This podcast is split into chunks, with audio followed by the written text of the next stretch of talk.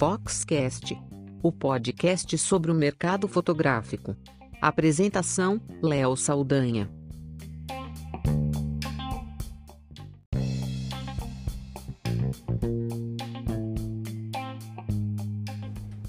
Olá, eu sou Léo Saldanha e esse é o Foxcast.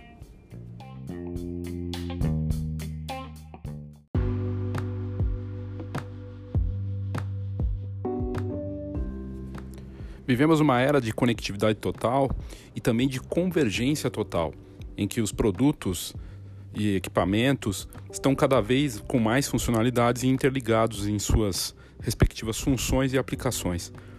E o mais bacana disso é que a funcionalidade toda é para ajudar o fotógrafo ou o consumidor a ter uma experiência diferente, mais completa com os produtos e equipamentos. E dois bons exemplos que demonstram isso de forma única é de uma impressora de bolso que foi lançada recentemente numa versão especial limitada e uma câmera com sensor full frame que apareceu na Fotoquina na semana passada. Vamos falar primeiro da câmera, a Zeiss ZX1. E na sequência a gente fala da impressora de bolso LifePrint. Ambos os modelos são inovadores e de certa forma revolucionários. Indicam claramente a convergência que a gente vê acontecendo na tecnologia na parte de imagem e de impressão.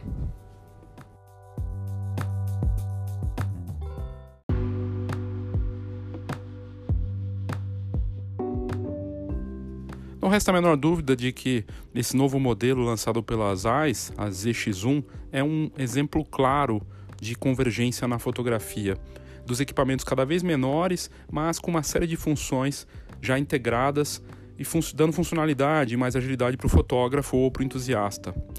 A Zeiss, que começou em 1846 pelo seu fundador Carl Zeiss e se tornou uma referência em excelência na qualidade de lentes e na parte ótica. E lança agora sua primeira câmera digital, surpreendendo a todos na última semana na Fotoquina. A câmera, embora bem pequena, tem uma tela grande OLED, o que já é bem bacana também para quem vai editar as fotos ali na tela.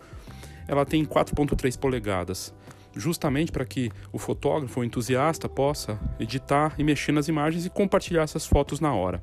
A lente fixa 35mm e abertura f2.0.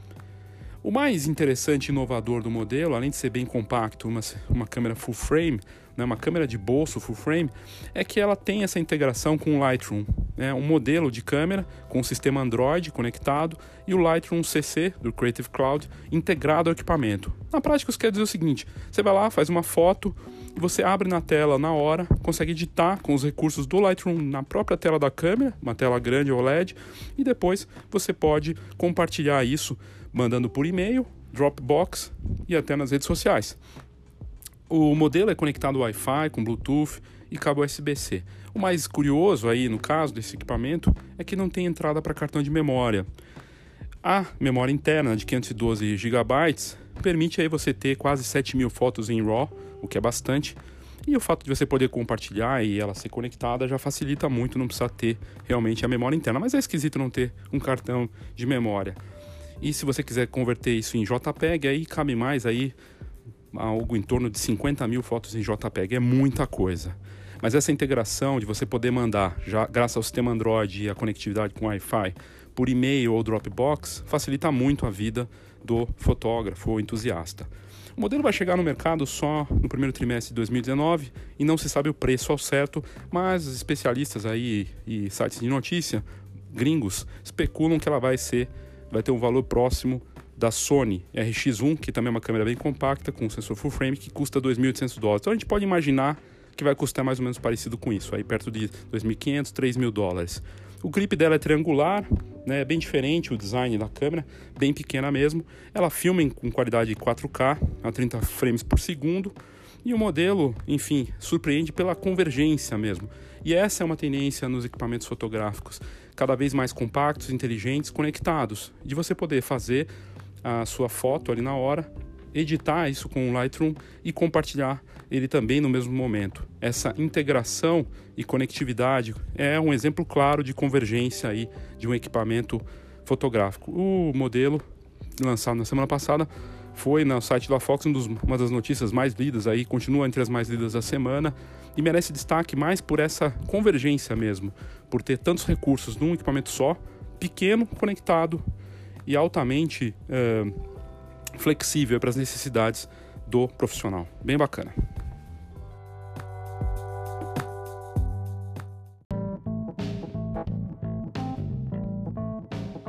Saiba tudo sobre o mercado fotográfico. Acesse fox.com.br. Tendências, negócios e inspiração para quem vive fotografia. fox.com.br.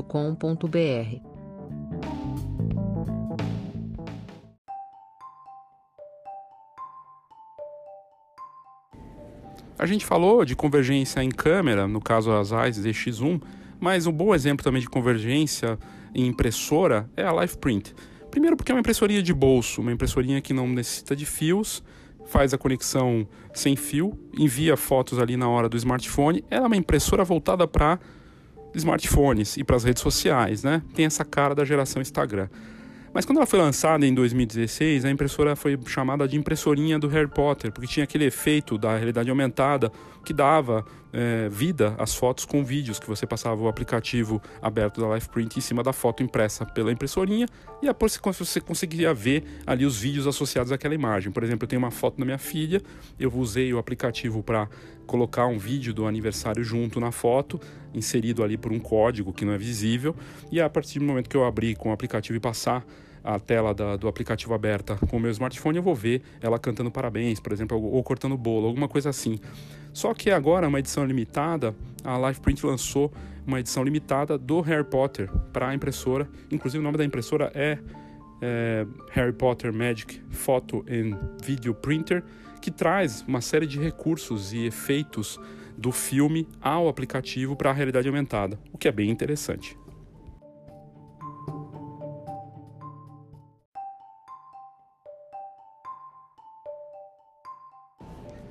Importante dizer que a Life Printer, quando surgiu em 2016, chamou atenção justamente por esses recursos de realidade aumentada, no momento que ainda não se falava tanto dessa tecnologia no mundo todo. Hoje, a realidade aumentada já é considerada como uma tecnologia que será maior do que os smartphones, pelas aplicações que ela poderá ter, não só nos smartphones, mas em outros dispositivos móveis e também nos óculos conectados que cada vez mais serão comuns ou até nas telas, eh, no para-brisa do carro e outras tecnologias que estão envolvidas aí. Mas o bacana de ver essa versão em edição limitada Life Print com Harry Potter é que primeiro a impressora elas lançaram uma versão que é 20% menor em tamanho, quer dizer, uma impressora que já era pequena ficou ainda menor, ou, ou seja, ela é ainda mais compacta, o que traz mais uma vez a questão da convergência aí no caso de você tentar cada vez mais integrar as impressoras com os smartphones, né? E com a vantagem de não ter conexão é, com fio, é totalmente Wi-Fi wireless.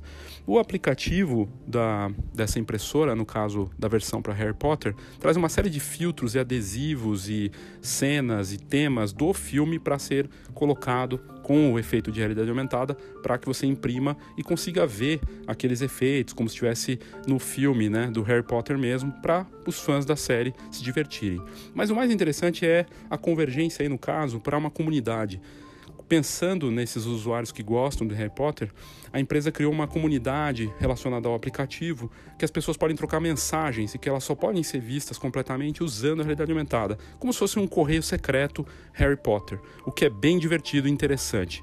Se você achou confuso tudo isso que eu estou falando aqui, né, de uma comunidade dentro do aplicativo e, e da questão da realidade aumentada, no site da Fox, se você entrar lá e olhar, é, coloca lá Harry Potter, Harry Potter no site, na parte de busca do site da Fox, que você vai encontrar esse post mostrando com um vídeo como funciona a impressora.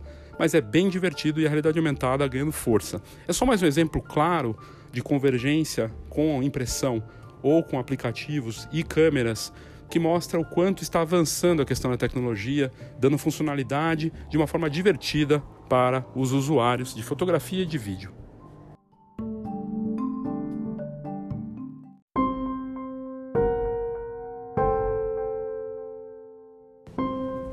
Amanhã nós voltamos com um episódio especial do Foxcast, na série que estamos abordando temas importantes do mercado fotográfico e vamos conversar com consumidores finais, a visão deles sobre a fotografia, seja para contratar um fotógrafo ou para imprimir Como é que as pessoas comuns, as pessoas que compram da gente, do nosso mercado, estão se relacionando com fotografia?